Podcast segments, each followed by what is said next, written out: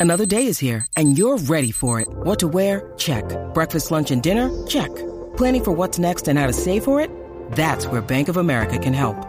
For your financial to-dos, Bank of America has experts ready to help get you closer to your goals. Get started at one of our local financial centers or 24-7 in our mobile banking app. Find a location near you at bankofamerica.com slash talk to us. What would you like the power to do? Mobile banking requires downloading the app and is only available for select devices. Message and data rates may apply. Bank of America and a member FDIC. Alrighty, guys, it's been a busy week. I'm glad I had time to sit down. I had to find time this weekend because a lot of news happened, especially this Friday. Uh, so I'll just give a brief outline of what I'm going to go over in this video. The first thing is we have this Trump tweet here. I'm going to be talking about the trade war. It got elevated this weekend. So this Friday, it escalated quite a bit. Going to be talking about that. The next thing is Disney just released their first peek at their exclusive series, The Mandalorian, which is a Star Wars series, exclusive to their Disney Plus service that they're going to release. So I'll give you my opinion on this and what it means for Disney's future. The last bit of news, and I actually haven't talked about this before. I just wanted to keep out of it. I, uh, everybody had their, you know, conspiracy theories, and there's a lot of news regarding Jeffrey Epstein.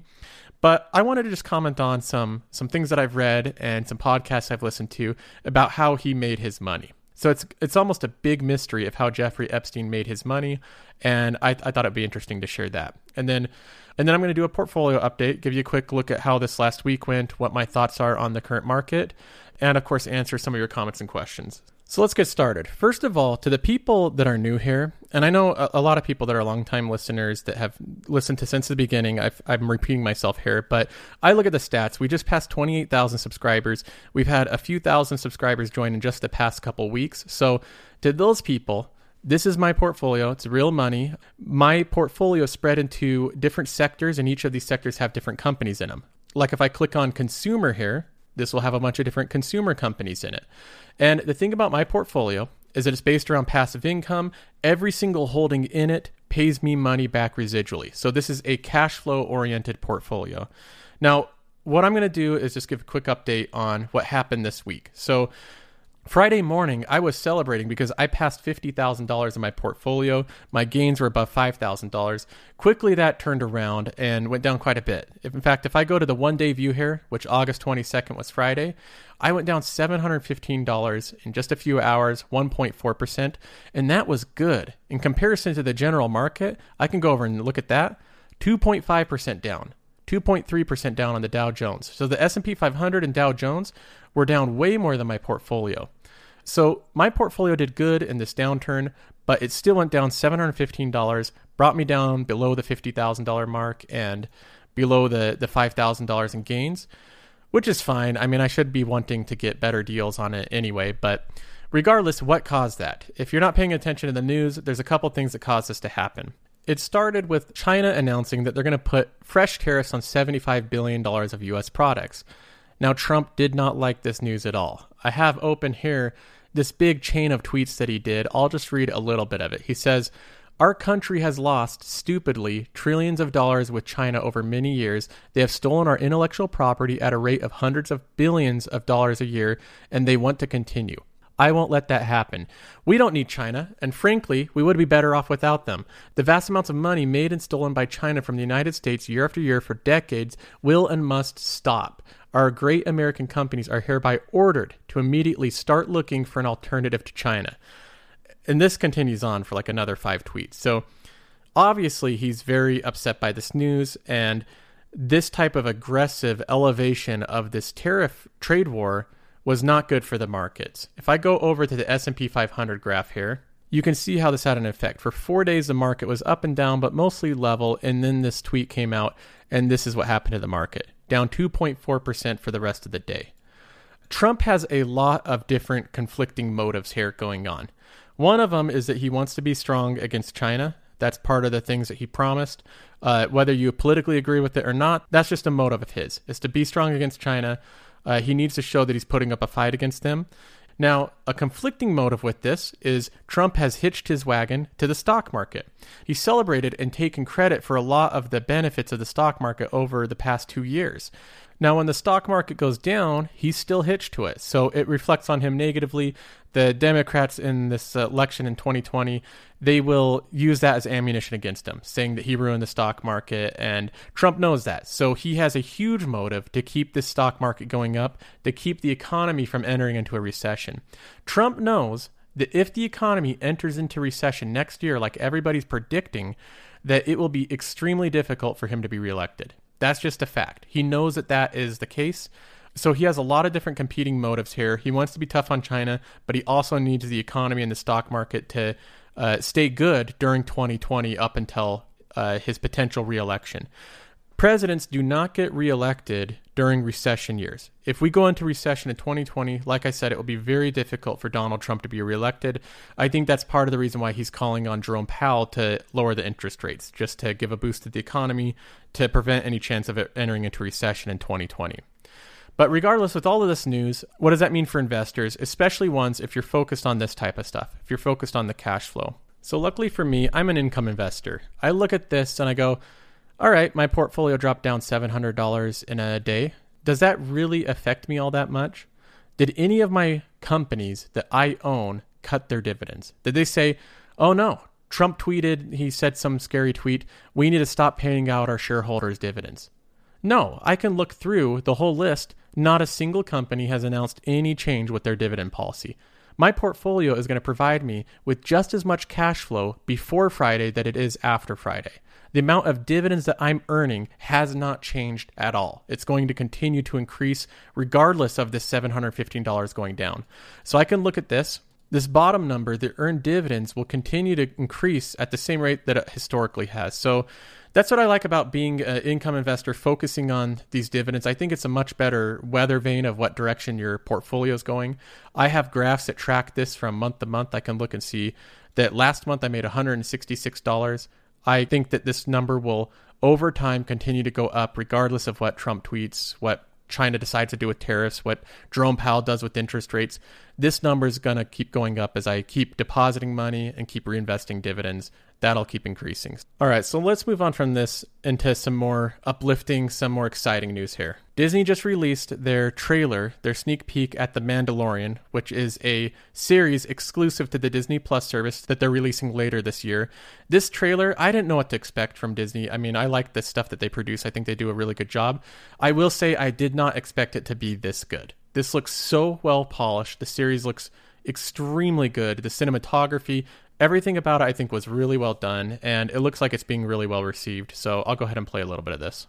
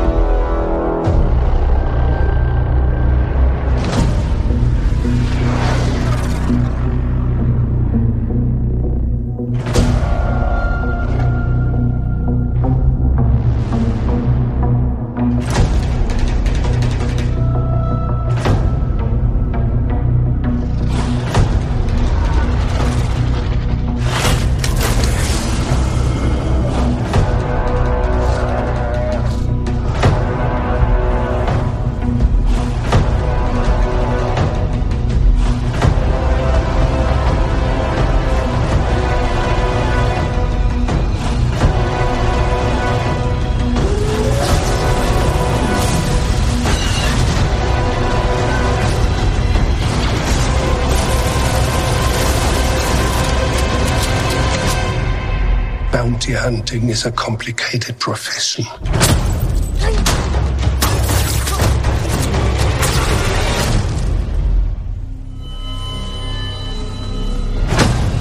Don't you agree? Netflix must be a little concerned right now. They must be. This looks so good. I have a hard time finding shows on Netflix with this level of production quality. And for the people saying that Disney Plus is just going to be for little kids, if they're coming out with content like this, I don't think it's just for little kids. This appeals to me. I think it appeals to everybody that I've heard or have seen watch this trailer wants to see this, right? All adults. So I don't know how Disney comes up with this, but they have a way of coming up with the production quality, the cinematography, all the things to make it really appealing. So um, I've always said I think Disney's a great stock to own. I think it's one I wish I had more money to put into it over the next five years because I think that their Disney Plus service is going to do really well. Netflix, on the other hand, I just think that they're fighting an uphill battle. They have some huge competitors entering the market, and they're already down in subscribers, losing a little bit of subscribers in the US before these competitors even enter the market. So I think that the risk in Netflix is is understated. I think there's a lot more risk in that that stock that there certainly is in Disney. I think that Disney has such a better margin of safety than Netflix right now. On that same note, I have to mention this: Apple is spending 6 billion on original shows and trying to beat Disney Plus to market reports Financial Times. I don't know if this is true. This kind of took me off guard because how is Apple planning to come out with their service before Disney does? I I don't know, but this whole battle, the streaming wars that's going on, at one point, um, it's kind of frustrating because it's almost like you're going to be spending as much money on just traditional cable with all these different services if you do want to see the originals from each of them. But at the same time, I do like that they're spending billions and billions of dollars just trying to entertain us because that leads to a lot of really good entertainment. So it's a double edged sword there. Out of all these players, I think Disney has the best chance as far as the streaming service goes. Apple, another great company that I own, um, I haven't seen as much buzz about anything that they're creating, so I don't know much about the content, but they're spending $6 billion on it, so it's probably something pretty good. All right, so I want to move on from news. It's the weekend, and I wanted to show you a couple things that I listened to over the week. Uh, just some media, some things that I, some content I listen to. One of them, how Jeffrey Epstein made his money. Wall Street Journal has a podcast uh, called The Journal. They actually have a bunch of them, but one of them is called The Journal. One of the episodes is how Jeffrey Epstein made his money. And this was really actually pretty interesting to listen to because how this guy made almost a billion dollars is pretty amazing. He has just a history of lying to get to certain positions. Once he was in those positions, he did really well with them. And then he just worked his way to certain networks. And a lot of it came down to the owner of L Brands, Lex Wexner, this guy that he owned a lot of these companies, these outlets that were in the mall during the 80s and 90s when they kind of blew up. And Jeffrey Epstein made a lot of money uh, being a financier for him. So, but this podcast goes into it. I think it was pretty interesting. It's like 20 minutes long, and it, and it uh, explains how he was able to get all these different important roles. So, another thing that I watched over the weekend was the Fyre Festival. For those of you who don't know what the Fyre Festival was, it was a music festival that was supposed to be the best music festival ever, and it turned into this huge mess. There's been a lot of documentaries on it. There's one from Netflix, there's one from Hulu. American Greed, which is a CNBC show, just came out with an episode dedicated to it that I thought was pretty fascinating. If you haven't heard anything about the story, I would definitely check it out too. Here's a little bit of that. On April 27, 2017, thousands of ticket holders and social media influencers are flocking to the Fyre Festival, a star studded music fest. This is why we're in the Bahamas. We've come for this Fyre Festival. It's like history in the making. A villa gourmet food, an all star lineup, even a treasure hunt. But the reality on the ground is more like a scene from the Hunger Games. The first thing we see is people running for tents and fighting over tents. So I thought this was pretty good. I watched this, I think last week, aired like just a week ago on American Greed on CNBC. So check that out if you guys haven't. I think it's a pretty interesting story. It reminds me a lot of Elizabeth Holmes and Theranos, how Billy McFarland, the, the CEO kid that started this whole festival, how he took a ton of investors' money. He promised a lot of things. The truth started to separate from what he was able to fulfill so much that it became fraud over a point of time. But he was a lot more brash in the way that he did it than Elizabeth Holmes. But I thought it was interesting. I'll check that out. Let's go ahead and respond to some questions now. All right, so you can write in anytime. The email is josephcarlsonshow at gmail.com. I'll get started with the first one, and I'll omit his entire name out of this one. So he says, Hello, Joseph. I work in a company that sells shares to their employees. The way this works is that I can buy shares, and if I hold them a year, then I get 20% of what I paid for those shares paid out as a bonus. I have been buying shares for around four years now. I can put in max 10% of my paycheck. At the moment, I'm putting in around 7 The shares have more than tripled in the time frame that I'm buying them. The company also keeps getting bigger and bigger. It's in the semiconductor business. I did recently sell half the shares I had and put the money in other companies and ETFs, but I'm wondering if that was a correct decision because the shares keep going up. Currently, I see two options buy as many shares as I can and sell after a year or so, and I get the 20% bonus. Buy the shares and keep them while the company expands. This is, of course, risky because if the company fails, then I lose my job plus a lot of the money. But if the shares keep rising like this, then I'll make a lot of money. What would you do? You know, in one part of this, you say, but I'm wondering if that was the correct decision because the shares keep going up. I don't think that that's the best way to look at whether or not you're making good decisions. So, like I've said before, the outcome of a decision doesn't always determine whether the decision was good or not. In fact, in the stock market, a lot of times it doesn't.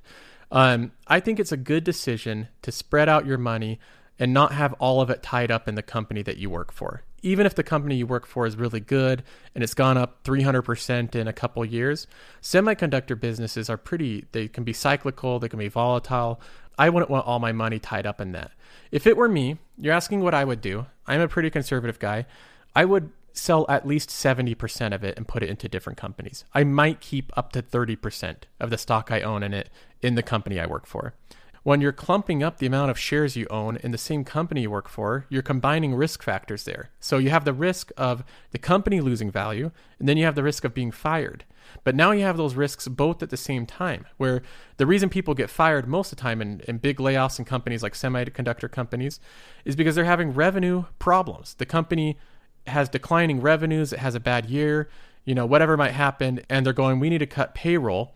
And usually, when they do that, when companies lay off people, the stock goes down. Investors see that they're laying off people, that they're having revenue problems, they're trying to cut costs, and the stock goes down. So you would have a double whammy there of being fired at the same time that your company stock declines. And I think that that would be a, a bad situation to have. So, uh, having said all of that, you know the company obviously a lot more than I do. I don't even know what company it is. If you have specific knowledge that gives you more confidence in it, I would keep up the 30% in it, but being able to sell, get 20% and put it into different companies, there's a lot of opportunities out there, lots of other great companies that wouldn't align that risk right with your employment. So I would at least sell 70% of them and put them into different companies if it were me.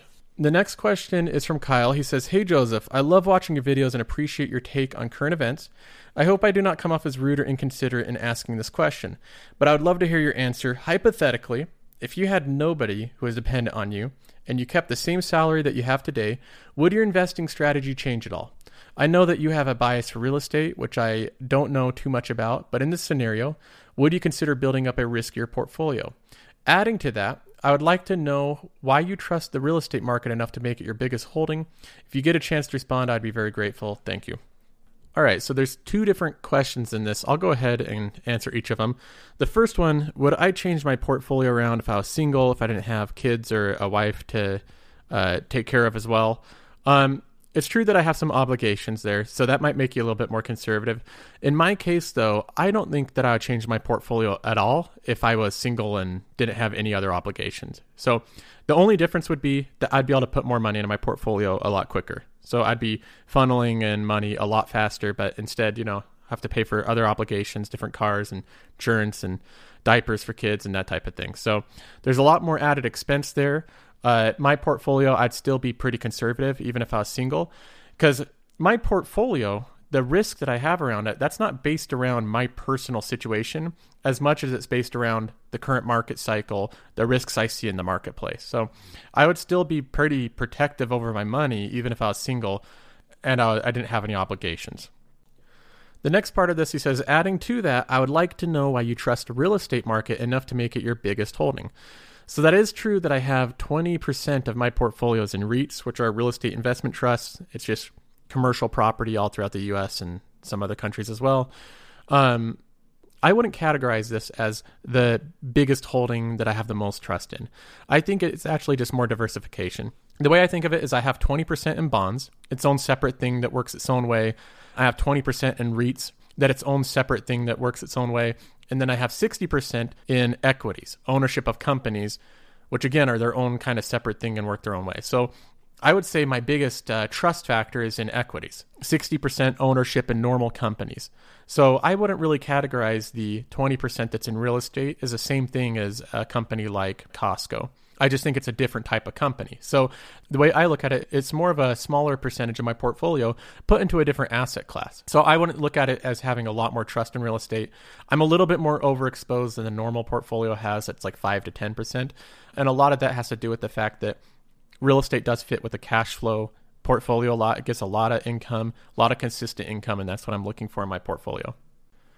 All right, so that's all the questions I'll do this time. Be sure to check out my Instagram and Twitter and subscribe if you haven't already. I'll catch you guys next time.